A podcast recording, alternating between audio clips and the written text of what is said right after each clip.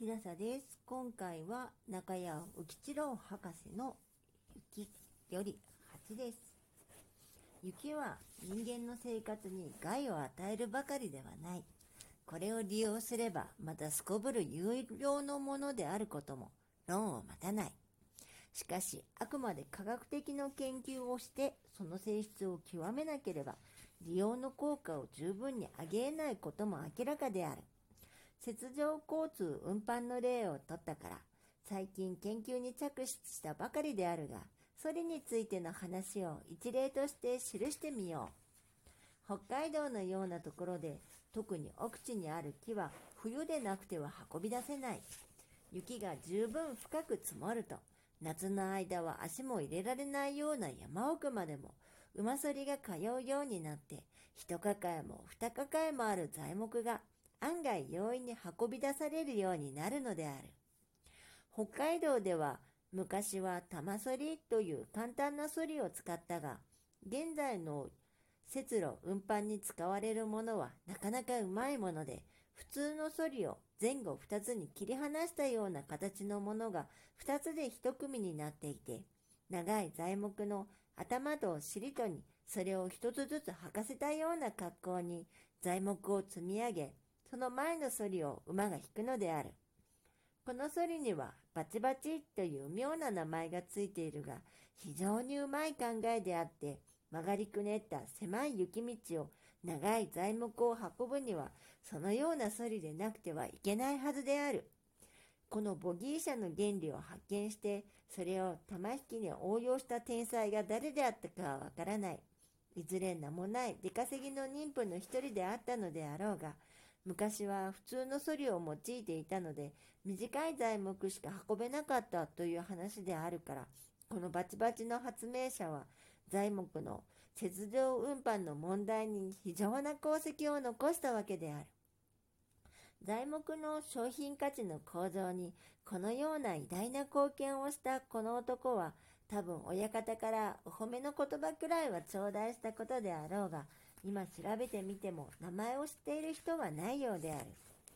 さて、私は昨年の冬からちょうど良い林学関係の協力者を得たので、玉引きの物理的研究という仕事を始めたのである。物理的研究といっても別に難しいことをするのではなくて、雪処理の抵抗を測って雪質や荷重などとの関係を見るというだけなのである。まあ、その実験のミソとでも言うべき点は、本当の馬とバチバチとを使って、本当の材木を積んで、玉引き道へ行って測定をするということででもあろう。昨年の実験は全部協力者がやってくれたので、まだほんの予備的の実験ではあるが、かなり面白い結果が出てきたようである。実験機械というのはゼンマイばかり一つだけであって、それを馬とソリと連絡する鎖の途中に入れておくと、馬の牽引力がゼンマイの伸びで読めるのである。その牽引力と材木の目方とから抵抗を計算してみると、驚いたことには少し雪質が異なると抵抗が2倍も3倍も違うのであった。抵抗が半分になると同じ馬で2倍の材木が積めるのだから運賃が半分になることになる。いわばゼンマイばかりの針の動きから材木の商品価値がすぐにわかるのである。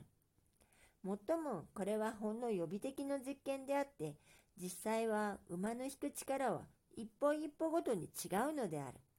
それにある雪質の場合には雪がソリに凝着するようなこともあるのでちょっと休んで動き始める時とか、あるいは歩いている間にも、ところどころで一瞬間馬は非常な力を出さねばならぬことがある。その力が馬の最大牽引力を超過していれば、平均としては十分引き得る程度の荷重でも動かせないことになる。そういう点を調べるには、どうしてもゼンマイばかりの動きを連続的に紙の上に書かすようにしなければならない。ちょうどそういう目的にかなうような自動記録ゼンマイばかりというものがあるので、それを用いて今後も玉引きの研究を続けることにしている。抵抗の測定が完全にできるようになれば、いろいろな方のバチバチの性能の比較、従ってその改良、雪道の作り方の影響、冬期間の各時期における抵抗の標準、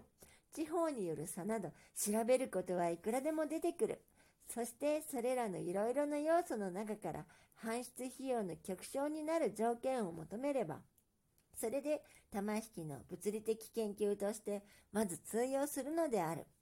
いちいちその測定資料を上げて、これらの実験をすっかり書いたら、おそらく大部な研究となることであろう。外国に玉引きがあるかどうかは知らないが、ドイツなどの本にも雪の摩擦係数は0コンマいくつというようなのんきなことを書いてあるところを見ると、こんな研究をやっていないことは確からしい。もっとも外国でこの種の研究が行われていない一つの理由は、日本に比べて雪の質が物の運搬に適していることによるのかもしれない。日本のように質が多種多様で、しかも恐ろしく運搬に適さぬ、つまり粘着力の多い雪の降るところでは、ぜひともこのような物理的研究が必要なのである。中谷浮一郎博士の雪8でした。もし聞いていらっしゃるのが夜でしたらよく眠れますようにおやすみなさい。